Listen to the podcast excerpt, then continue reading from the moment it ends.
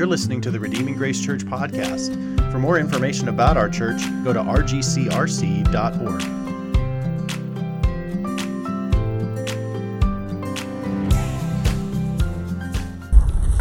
We're in John chapter 5, verse 31.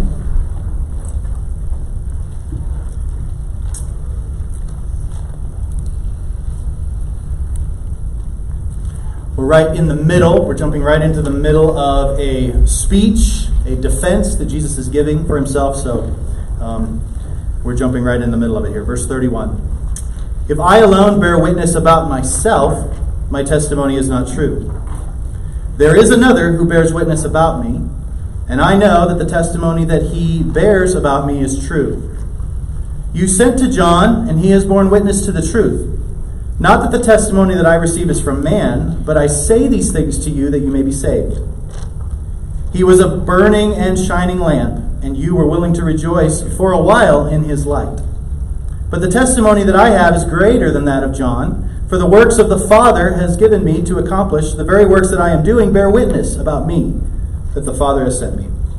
And the Father who sent me has himself borne witness about me. His voice you have never heard, his form you have never seen and you do not have his word abiding in you, for you do not believe the one whom he has sent. You search the scriptures because you think that in them you have eternal life, and it is that they bear witness about me. Yet you refuse to come to me that you may have life. I do not receive glory from people, but I know that you do not have the love of God within you. I have come in my Father's name, and you do not receive me. If another comes in his own name, you will receive him. How can you believe when you receive glory from one another and do not seek the glory that comes from the only God? Do not think that I will accuse you to the Father. There is one who accuses you, Moses, on whom you have set your hope. But if you believe Moses, you would believe me, for he wrote of me. But if you do not believe his writings, how will you believe my words? So there's a, a Netflix documentary called Long Shot I don't know if any of you have seen it, uh, but it is the story of this guy who is accused of a, a murder. Someone is shot in front of their home, and he is accused. He's got some loose connections there, and someone um, had a did a sketch artist. Some witness did a sketch artist looked just like him and picked him out of the lineup. So as they're going into this, and he's going to trial, um, it turns out that his alibi, his alibi that he is giving, is that he was actually at the LA Dodgers game with his daughter. And so his lawyer begins to research and looks at Dodger Vision and all the different cameras that are going on, and they just can't they they can't find anything that really verifies clearly that it's him sitting in those seats. So he is going to trial. He's facing the death penalty. It, it, there's an eyewitness that puts him there, and uh, and his alibi seems to be shaky at best. Until all of a sudden, an episode of Curb Your Enthusiasm by Larry David was happening to be filming that day in the exact row that this man was sitting. And so, as they researched this, they found out that he's actually in the footage. He actually bumps into Larry David, the star of the show, in the middle of the uh, in, in the middle of the episode. And so that ends up exonerating him because it turns out that that's a very credible, that's a very credible witness. Like a, it's like high definition. They can see exactly that it's him and his daughter, and they're exactly wearing what they said they were, sitting in the exact seats. And he was exonerated because in in, in, in, in essence, anyone that watches that movie is a faithful witness that he did not commit that crime. And so, what looked like no witnesses to verify his, um, uh, his, um, his testimony, it turned out that there are literally additional witnesses every day as they watch that show. There was limitless verification and witnesses to this man's innocence, to this man's claims. So, what we have today is we have Jesus is facing charges of blasphemy. What he has done in earlier in chapter 5 is he has gone to the pool of Bethesda right outside Jerusalem and he healed a man on the Sabbath and then told that man to pick up his mat and walk. And after 38 years, this man had been lame at the pool and now he's walking, and the Jewish leaders confront him. They really don't care that he's been healed, they don't have a lot of care for the man. They just know that that breaks the Sabbath commandment to carry your mat. And so the man actually uh, is like, Man, I don't really know who healed me. And he ends up running into Jesus a little bit later. And the man doesn't have that much interest in Jesus. He just wants to get himself off the hook for breaking the, the Sabbath. And so he goes and tattles on Jesus to the leaders and they confront him. And essentially, Jesus' defense is the Sabbath doesn't apply to me because I am one with the Father. The Father works on the Sabbath, He keeps the whole universe running, and I keep working. So, in a sense, He ups the ante. So, He's not just a Sabbath breaker, but He's actually claiming to be God. He's claiming to have God's prerogatives, God's privileges, and God's authority actually even over the law, which is a strong statement. If it's false, he's guilty of blasphemy and worthy of death. If it's true, then he should be bowed down and worshipped immediately. And so he is on trial. In fact, in fact the whole Gospel of John is essentially a, a trial case where John is saying that here is the charge Jesus is the Son of God, and I'm going to give you evidence based on his work and his words. I'm going to give testimony because I want you to believe that he is the Son of God, and by believing, you may have life in his name. So, essentially, all throughout 2020, we're going to have the same message over and over from different texts Jesus is the Son of God, and we should believe in him and have eternal life. That's the point of John. He's got one point all throughout the gospel, and we're going to make that point 52 times this year. But we need it. We need it. And so here's our outline for the message here is that Jesus has five credible witnesses that he's going to bring forth. He's made his defense. He's saying, You don't really have the authority to judge me. I have the authority to judge you because I'm one with the Father. And because I'm one with the Father, I have the prerogative to give both physical resurrection life and execute judgment, and give resurrection life and give judgment. That's what he has just said prior to our text today. And he's going to turn now to these five credible witnesses. So Jesus is doubling down, going, Oh, I'm not committing blasphemy, I'm God. So he's not trying to sidestep the charges. He's up in the ante. No, let me be very clear. I am God, is what he's saying. And it's not you that judges me, it's going to be me ultimately that judges you. So it's a strong statement. Jesus is in the middle of a very strong defense of his deity. And so here's our outline five credible witnesses. Then we'll look at the problem is willful unbelief. That's the problem. And then Jesus in all of Scripture is where we will end our time together. So let's look at the beginning of this. Again, the context is Jesus healing this man and then being accused not just of being a Sabbath breaker, but claiming to be equal with God. And the charge is that he is guilty of blasphemy, cap, a capital offense. And he's giving his defense to say, no, here is five credible witnesses to my deity. Verse 31 If I alone bear witness about myself, my testimony is not true. So he's, he's, he's referring to Deuteronomy 19 and Numbers 35, which say that in a court case, someone's own, testimony is not sufficient for proof. We know that, right? So if I, uh, if I come to my kids and they've got, they've got uh, uh, uh chocolate chip on their face, and I say, Did you eat one of the chocolate chips cookies? And they go, No, right? Their own testimony in and of themselves, there has to be some verification. Uh, the other day, I was I was very vehemently accused of eating some of my kids' candy, and they found it, and it has their name on it, and uh, the wrappers were right there where I usually sit, and so when I got home, that evidence was right in front of me. Right? If I had denied it, um, one's own testimony is insufficient. Is the point? Jesus is following the rules of going. If I'm the only one that witnesses to my deity, you should not believe me. But he's saying, I have additional witnesses. I have credible witnesses. The claim that Jesus is making, the, the, the, the claim that Jesus is the only one testifying to his deity, is false. And he has witnesses to back him up. He is God, and he's got credible witnesses that he's going to call. In this text here, we have the word witness six times. So it's clear he's calling witnesses six times. And we have the word testimony, which is just is, is a similar, it's kind of the verb form of witness four times, and we have the word believe six times and the word receive five times. So it's kind of like as a jury, you have to decide whether this is credible testimony, whether these witnesses are giving credible testimony, and if they are, you should believe them and you should receive me. That's what's at stake here. Okay? Now, here's the deal is that when you call witnesses, they kind of rise or fall with the case. So, if, just think about this for a moment, Jesus is saying these witnesses give clear testimony. And so if you declare me to be guilty of blasphemy, then you are declaring each of these witnesses to be liars. Because they are saying very clearly that I am divine They speak of me. And so he's, he's letting them know the significance of their decision. If they claim that he is blasphemous, then these five witnesses fall with him and are not to be trusted. So, witness number one is John the Baptist, verses 32 through 35. There is another who bears witness about me. I'm not the only one. Let me call witness number one to the stand. There's another one who bears witness about me, and I know that the testimony that he bears about me is true. You sent to John, meaning John the Baptist, and he has borne witness to the truth. Not that the testimony I receive is from man, meaning that his testimony is not greater than mine, but it verifies mine. But I say these things that you might be saved. He was a burning and shining lamp, and you were willing to rejoice for a while in his light. So if you turn to John chapter 1, verses 29 through 34, we actually have recorded John's testimony about Jesus. Here is what John says in chapter 1, John the Baptist.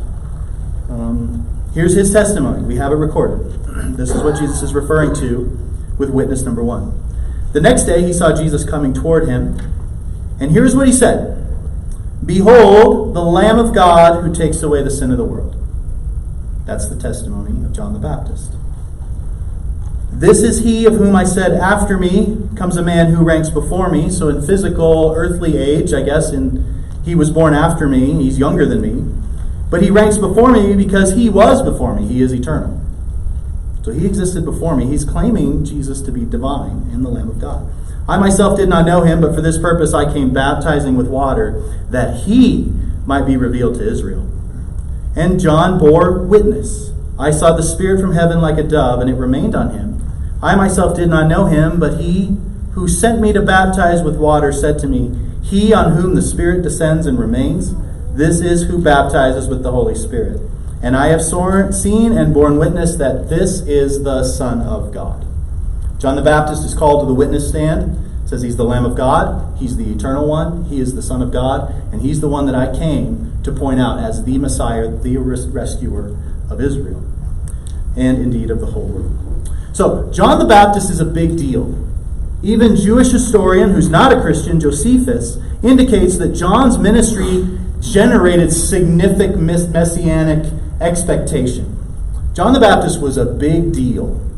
He created a lot of waves because he fit the bill as the one who would announce the coming of the Messiah. And actually, right here, it says that, that these people that are confronting Jesus now said, You actually received him. At one point, you actually were respectful of his. You sent messengers. You had the messianic expectation too. You just didn't like that he pointed to me. So you you believed this witness for a while, but now that you're being confronted by me, you uh, are changing your tune.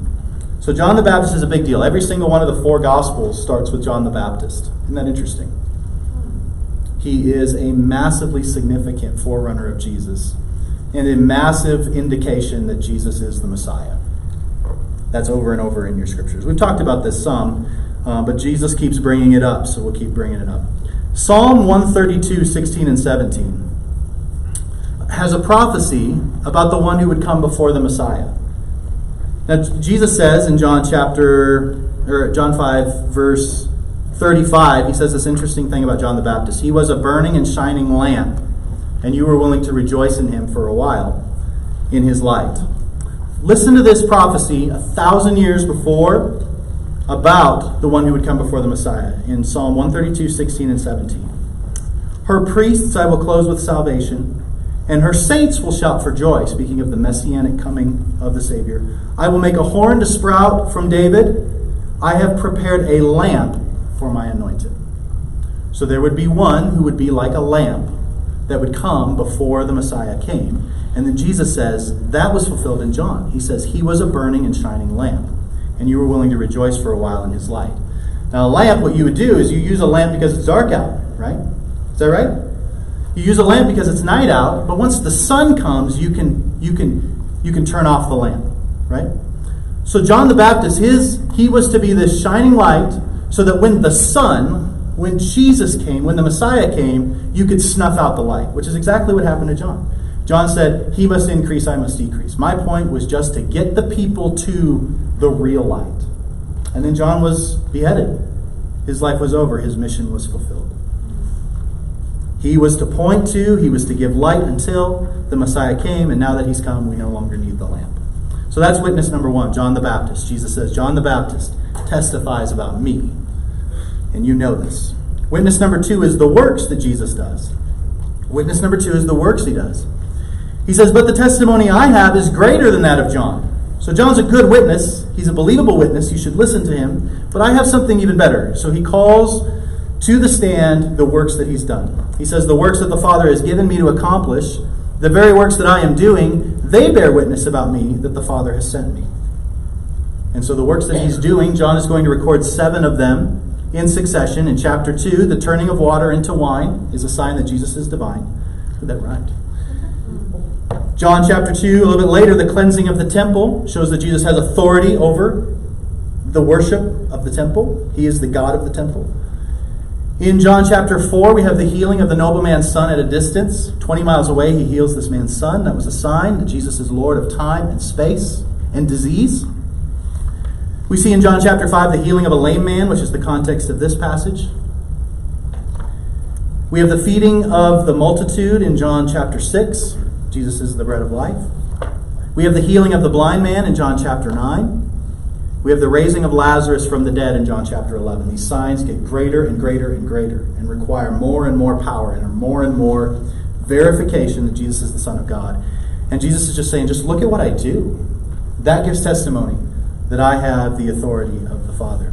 In Acts chapter 2, after Jesus is ascended into heaven, his disciples, John or uh, uh, Peter, Peter actually gives the very first Christian sermon after Pentecost. And listen to how he starts in Acts chapter 2, verse 22. He says, Men of Israel, hear these words Jesus of Nazareth, a man attested to you by God with mighty works and wonders and signs so he starts his sermon by saying Jesus proved he was God by the things that he did. That God threw him in your midst, as you yourselves know. You know this. So, testimony number two is the works. Witness number two is the works that Jesus did. John 20, 31, which is the purpose statement of the whole gospel. Jesus did many other signs in the presence of the disciples, which are not written in this book. He's like, I just listed seven. There's a whole lot more. He said, But these are written that you may believe that Jesus is the Christ, the Son of God, and that by believing you may have life in his name. So, witness number one, John the Baptist. Witness number two, the works that Jesus is doing. Witness number three is the Father himself, God the Father himself. Witness number three, verse 37. The Father who sent me has himself bore witness about me. His voice you have never heard, his form you've never seen, and you do not have his word abiding in you, for you do not believe the one he has sent. So the Father is actually behind all other all the other four witnesses. It's actually the work of God the Father to bring glory to the Son, to unveil the saving plan through Jesus. So he gives indirect witness through the works Jesus does. That's what he says, is that the works come from the Father and prove that the Father is witnessing through my works. But there's also direct word, witness through the scriptures, which we're going to come back to in a second. But also, Matthew 3 records Jesus at his baptism. The God the Father, actually, the, the Spirit comes down like a dove and descends on Jesus. So you have the Spirit, the Son, and then you have the Father, you have the Trinity. All saying the same thing at once. Jesus being baptized, coming out of the water, the Spirit lands on him like a dove, and heaven opens up, and God Himself declares audible words This is my beloved Son, in whom I'm well pleased. The Father Himself gives testimony. John 14, 8 through 9, Philip said to him, Lord, show us the Father, and it'll be enough for us. And Jesus said to them, Have I been with you so long, yet you do not know me, Philip? Whoever has seen me has seen the Father. So that's witness number three is that the Father himself so identifies with the Son and actually audibly declares at his baptism, This is my Son. This is my divine Son. Trust in him. And actually at the transfiguration, he does the same thing. This is my Son. Listen to him. And so the Father himself gives witness to Jesus' divinity. Witness number four is the Scriptures. Look at the second half of verse 38. He says, You do not have his word abiding in you, for you do not believe the one that he has sent. You search the scriptures because you think in them you have eternal life. But it is that they bear witness about me. Yet you refuse to come to me that you may have life. You're not following the directives of Scripture. Now, at this point, the New Testament hasn't been written, so we're talking about the Old Testament. Jesus is saying the whole Old Testament is about me. It is full of arrows and pointers and symbols and signs and prophecies that point to me. And if you really believe and understand the scriptures, you would recognize me. But the reality is, is you think that just knowing your Bible gives eternal life. There was actually a rabbi named Hillel, who was a very famous rabbi at the time, and here's what he said. He affirmed that the more study of the law, the more life you have. And that if a man gains for himself words of the law, he has gained for himself life in the world to come. So, the more scripture memory you have, the more saved you are. And Jesus is calling them out, going, That's not true. You are missing the whole point of the Old Testament. It's not about a bunch of words on a paper, it's about a person. It's about Jesus himself who came. Don Carson says that the Old Testament points to Jesus by predictive prophecy and by type, by revelatory event and anticipatory statute. He uses big words. What we call the Old Testament is understood to point to Christ, his ministry, his teaching, his death, and his resurrection. He's like, it's so obvious. It's so obvious in your Old Testament that I am the Messiah. And you're more interested in the, the, the words on the page than you are what they point to. It's a bit like promising your kids you're going to go to Disneyland and hanging out at the sign. Getting out on the road, the sign says, hey, entrance to Disneyland right there. And you're like, kids, we made it and you just hang out at the sign. You know? He's like, you're meant to use the sign to point to what the sign is indicating, right? Go and enjoy the real thing, which is Jesus. So this is not to put down our Bibles in any way. It's just that our desire, our Bibles are, are intended to bring us to God. So there's two themes that run through the Old Testament. Well, there's many, but here's two primary ones. In the Old Testament, mankind, theme number one, mankind is hopefully, hopefully, hopelessly, sorry, Man is hopelessly rebellious and unable to save himself. That's why your Old Testament is so long, is because it takes a long time for us to get that through our thick heads. That we cannot be saved by our works, that we cannot be saved by religion. Even if God gave us every advantage, like the promised land, and even if He put bread on the ground for us, and even if He destroyed those nasty Philistines, like, if he did everything to kind of give us a privileged position in order to reach out and grab him, we would still fall short. Every hero in the Old Testament is a failure. Every king, every prophet, every single one of them falls short. Man is hopelessly rebellious and unable to save themselves. And the reason your whole Old Testament is because you, you believe that. You actually believe that you have something good in you that God is, is that somehow you can reach out that you can that you can accomplish your own salvation. And the Old Testament is just trying to bury you in your need so that when Jesus comes, he's so sweet. So that's theme number one. Mankind is hopelessly rebellious and unable to save themselves. Theme number two is that God has sent a perfect Savior. The seed of the woman, the lion of Judah, the Son of Man, the suffering servant, the Passover lamb, the Messiah. And we'll come back to that again. I love what the uh, Jesus Storybook Bible puts it this way. This is a cool little Bible here. And uh, I love to give this out because I actually think parents need to hear this.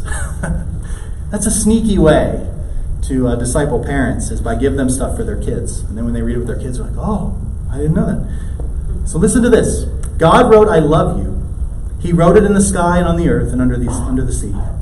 He wrote this message everywhere because God created everything in His world to reflect Him like a mirror to show us that he, what he is like, to help us know him, and to make our hearts sing. The way a kitten chases her tail, the way red poppies grow wild, the way a dolphin swims. And God put into words too, and wrote it in a Bible, in a book called the Bible. Now, some people think the Bible is a book of rules, telling you what you should and shouldn't do. The Bible certainly does have some rules in it. They show you how life works best. But the Bible isn't mainly about you and what you should be doing. It's about God and what He has done.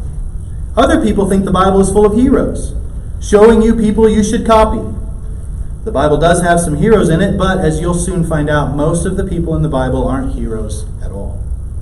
They make some big mistakes, sometimes on purpose. They get afraid and they run away, and sometimes they are downright mean. No, the Bible isn't a book of rules or a book of heroes.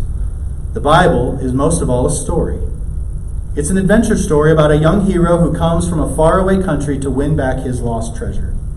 It's a love story about a brave prince who leaves his palace, his throne, everything to rescue the one he loves. It's like the most wonderful of fairy tales that has come true in real life. You see, the best thing about this story is it's true. There are lots of stories in the Bible, but all the stories are telling one big story the story of how God loves his children and comes to rescue them. It takes the whole Bible to tell this story, and at the center of the story, there is a baby. Every story in the Bible whispers his name. He is like the missing piece in the puzzle, the piece that makes all the other pieces fit together, and suddenly you have a beautiful picture.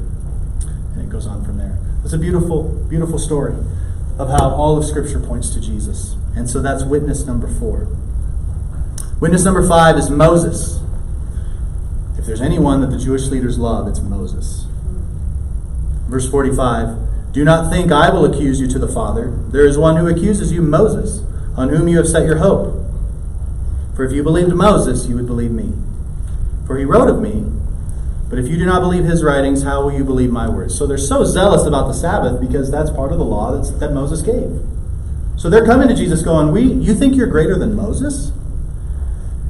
And Jesus is essentially saying, Moses is my servant. And he pointed to me. You see, they looked to Moses as a deliverer, as a mediator between them and God at Mount Sinai. Remember, God was going to destroy them for the rebellion, and he said, Don't destroy them, God. And God listened to Moses. So he was a mediator. He provided for them. He was the lawgiver. Moses was the shepherd, the leader, the savior of God's people, the, the advocate, and the intercessor through his writings. There's no one greater than Moses to the Jewish people. And Jesus is saying, I won't have to accuse you. Moses will accuse you. You're so dedicated to Moses. And when it comes to the end, what you spent your whole life studying is going to testify against you. Francis Schaeffer uh, was a great Christian philosopher. And he once said, if, you know, we don't even necessarily need God's law to know that we're guilty before God. We don't necessarily even need our Bible. He's like, just take a recorder, and if you just put it around someone's neck and it just recorded everything they ever said in their life, and you just took that and went, do they even live up to their own standard? The standard they expect of others, the way they portray themselves, would their life actually match up with even what they say? We would all be guilty. We would all be guilty by our own standards of morality, let alone God's. And that's what he's saying is that you've got Moses' law written around your neck, you've got it posted to the doors of your house. You love Moses, but I'm just telling you, he testifies to me. And that's going to be judgment on your own heads because you should be listening to Moses. Deuteronomy 18, verses 15 through 22, here's what Moses actually said. So we're calling Moses to the stand. And here's what Moses would say 1,500 years before Jesus. Here's what Moses said in Deuteronomy 18, uh, verses 15 through 22. Just listen to this. He says, The Lord your God will raise up a, for you a prophet like me from among you, from your brothers. It is him you shall listen. Just as you desired of the Lord your God at Horeb on the day of the assembly, when you said, Let me not hear again the voice of the Lord my God, and let and see this great fire any more, lest I die. The Lord said to me, They are right in that they have spoken. Verse 18 I will raise up for them a prophet like you from among their brothers. And I will put words in his mouth, and he shall speak to them all that I command him. And whoever will not listen to my words that he shall speak in my name, I myself will require of them. But the prophet who presumes to speak a word in my name that I have not commanded to speak, or who speaks in the name of other gods, that same prophet shall die. And if you say in your heart, How may we know the word that the Lord has spoken? When the prophet speaks in the name of the Lord, if the word does not come to pass or come true, that is a word that the Lord has not spoken, and the prophet has spoken it presumptuously. You need to you need not be afraid of him. So in a sense there will be a prophet like Moses who will be the deliverer, who will be the mediator, who will be the provider, who will be the lawgiver, who will be the shepherd and the leader and the advocate and the intercessor times 10, times a 100. Moses testified about this. In Exodus 33 and 34, Moses comes before God and says, God, show me your glory. And God says, You can't see my glory, it will incinerate you. So what I'll do is I will put you in the crevice of this rock and I will let my shadow pass by. That's all of my glory that you can handle. So Moses desired to see the glory of God and he was unable to see it. But in John 1, verses 14 through 18, it says, We have seen his glory in the face of Jesus Christ. We have something greater than Moses. We have something greater than Moses experienced. We have Jesus himself who shows us the glory of the Father. So that's witness number five Moses. Okay, very quickly. The real problem is willful unbelief. So Jesus, right in the middle of his calling of these witnesses to say, hey, here's credible witnesses that I am the Son of God. You should believe in me. The real problem is willful unbelief. Look in verse 38. The real problem is that you are spiritually empty. So the problem is not with the witnesses. The problem is not with Jesus. The problem is not with the law. The problem is with the hearts of those who are uh, accusing him. It says the problem is you're spiritually empty. The problem is that you do not believe. The problem is that you misunderstand Scripture, verse 39. The, ver- the problem is, is that you refuse to come to me, verse 40. The problem is that you do not love God, verse 42. The problem is that you do not receive me, verse 43. The problem is that you receive anybody but me, verse 44. And the problem is that you do not listen to Moses, verses 45 through 47. He's like, the problem isn't with the scriptures. The problem isn't with the law. The problem isn't with me or the works that I do. The problem is not that I work on the Sabbath or claim to be God. The promise is that you are spiritually dead. You have willfully looked at the evidences and decided that you do not believe. The first four words of those statements show why there's a conflict here. The problem is you. That's what he's saying. You have an agenda. You are trying to protect yourselves. You're trying to justify yourself. And I'm offensive if you want to try to save yourself. Because I'm saying that you can't save yourself. And that is offensive. To tell people that they're bound for hell and God's wrath if they don't repent and turn to Jesus? How arrogant is that? Unless it's true. And then it's the sweetest news in the world. Right? It says the problem is not me, the problem is you. Which then brings us to Jesus in all of Scripture. So I want to just go back for just a moment here and just dwell for another few minutes on verse 39. He says, You search the Scriptures because you think in them you have eternal life. It is that they bear witness about me. This is huge. So, I grew up going to church. I grew up Christian school, godly home, all this stuff. And I don't know that this clicked for me, and I don't want to blame any of that. All of that's great. But it didn't click for me until I was in Old Testament Bible class as a freshman in college. And all of a sudden, I realized that all of these random stories David and Goliath, Moses, Abraham, Daniel like they were kind of in my mind like stories. I didn't really know what order they went in, and they kind of taught us moral lessons: face your giants, or whatever, or you know, um, or Noah and the Ark. That's just kind of a big moving zoo, or what? It's just like they were all kind of disconnected and moralistic and that kind of stuff, which is. It was in that in that space where I went like, oh man, the whole Bible is rigged to point to Jesus. All of human history is rigged to bring glory to the Son. And I realized that the Bible was telling one big story. And it blew my mind, and my spiritual life just exploded. Because all of a sudden, the gospel wasn't just like, uh, you know, trust in Jesus and then move on to being a good person, as if the gospel is like the starting point, and then and then you move on. But that Jesus is actually at the center of everything. That's why Paul says, "I decided to know nothing among you but Christ and Him crucified," because that's all there is to preach. In Luke 24, like if I went back in time I went back in time to any moment in human history and could be there, I would go to Luke 24. This is the day that Jesus rose from the dead, and there's this buzz going around among his followers that Jesus has risen from the dead, and not many people have seen him yet. And there's these two people that are walking to Emmaus, which is a few miles away from Jerusalem, and they're talking about these things. And all of a sudden, Jesus shows up and asks them, What are you talking about? And they don't recognize him at first. And so they're like, have you been living under a rock? Like, this weekend has been crazy. Our Messiah was killed, and the sun went black, and you know, people came out of the graves, and you know, and now there's a few ladies that are a part of our party that said they went to the tomb and he's not there, and and so he's like, this has just been, where have you been that you haven't seen, you haven't heard about the crucifixion and all that's happened.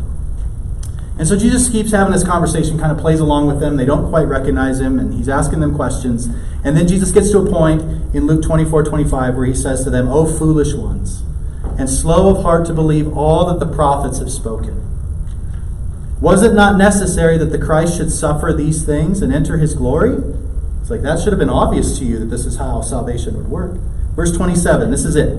And beginning with Moses and all the prophets, he interpreted in them all the scriptures, the things concerning himself. I would love to be part of that eight mile walk where Jesus, in his glorified state, walks you through the Old Testament, giving you the greatest sermon in the world about how it all is for his glory.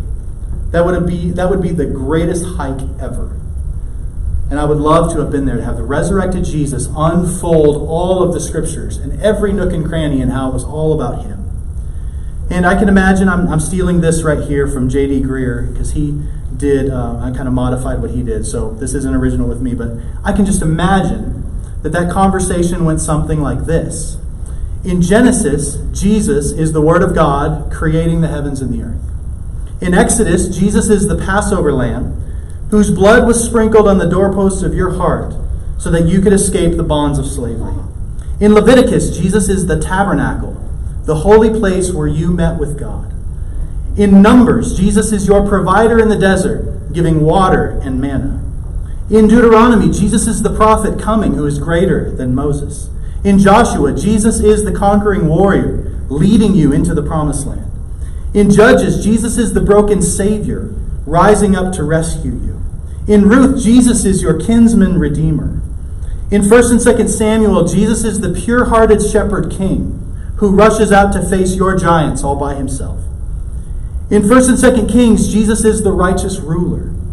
In 1st and 2nd Chronicles, Jesus is the restorer of the kingdom. In Ezra, Jesus is the faithful scribe. In Nehemiah, Jesus is the rebuilder of the walls.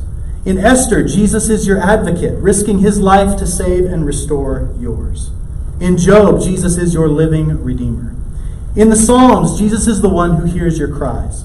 In Proverbs, Jesus is wisdom personified. In Ecclesiastes, Jesus is the meaning of life that helps you escape meaninglessness.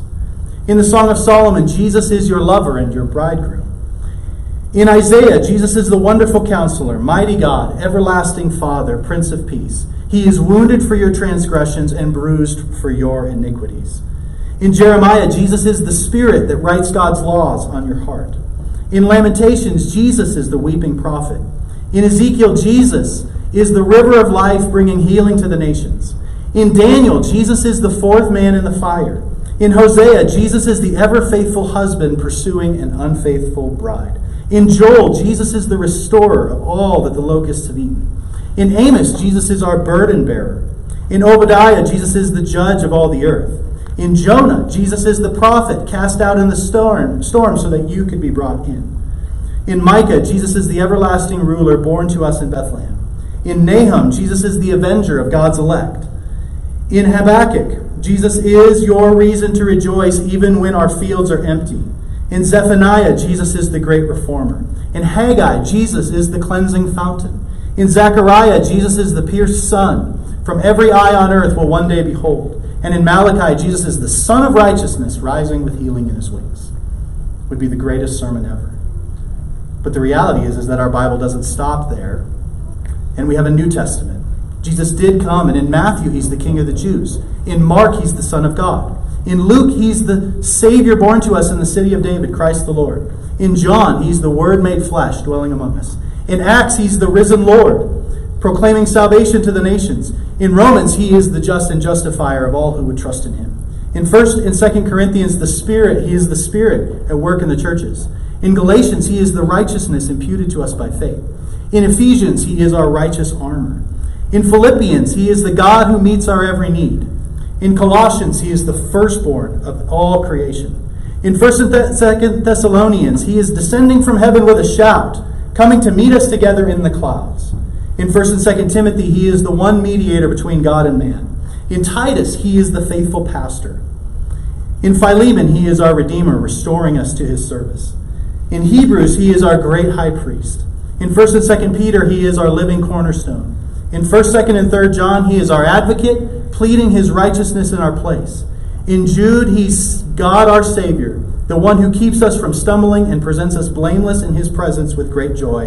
And in Revelation, he is the Alpha and the Omega, the beginning and the end, the Lamb slain before the foundation of the world, the King of kings and the Lord of lords. It's always, always been about him, and always ever will be. And so we preach Christ. He's the center of it all.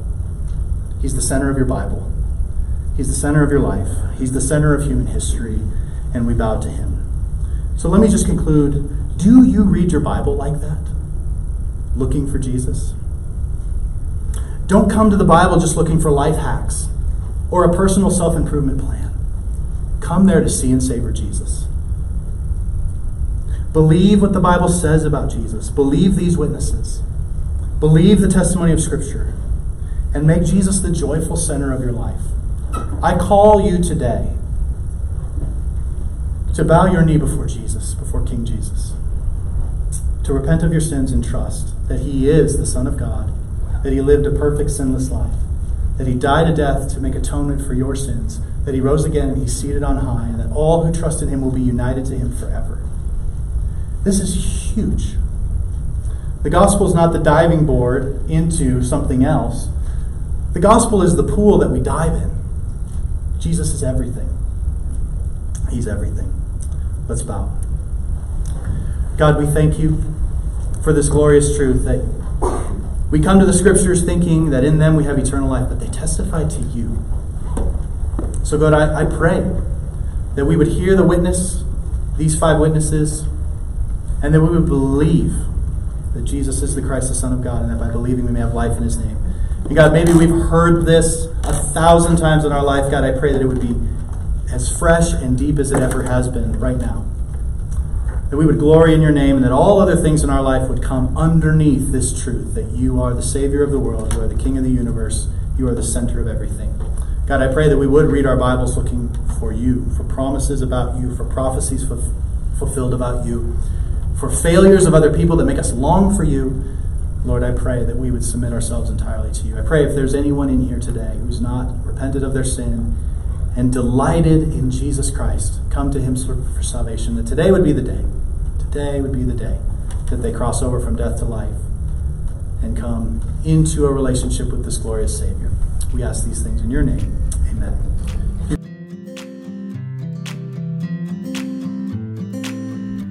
Thank you for listening to the Redeeming Grace Church podcast.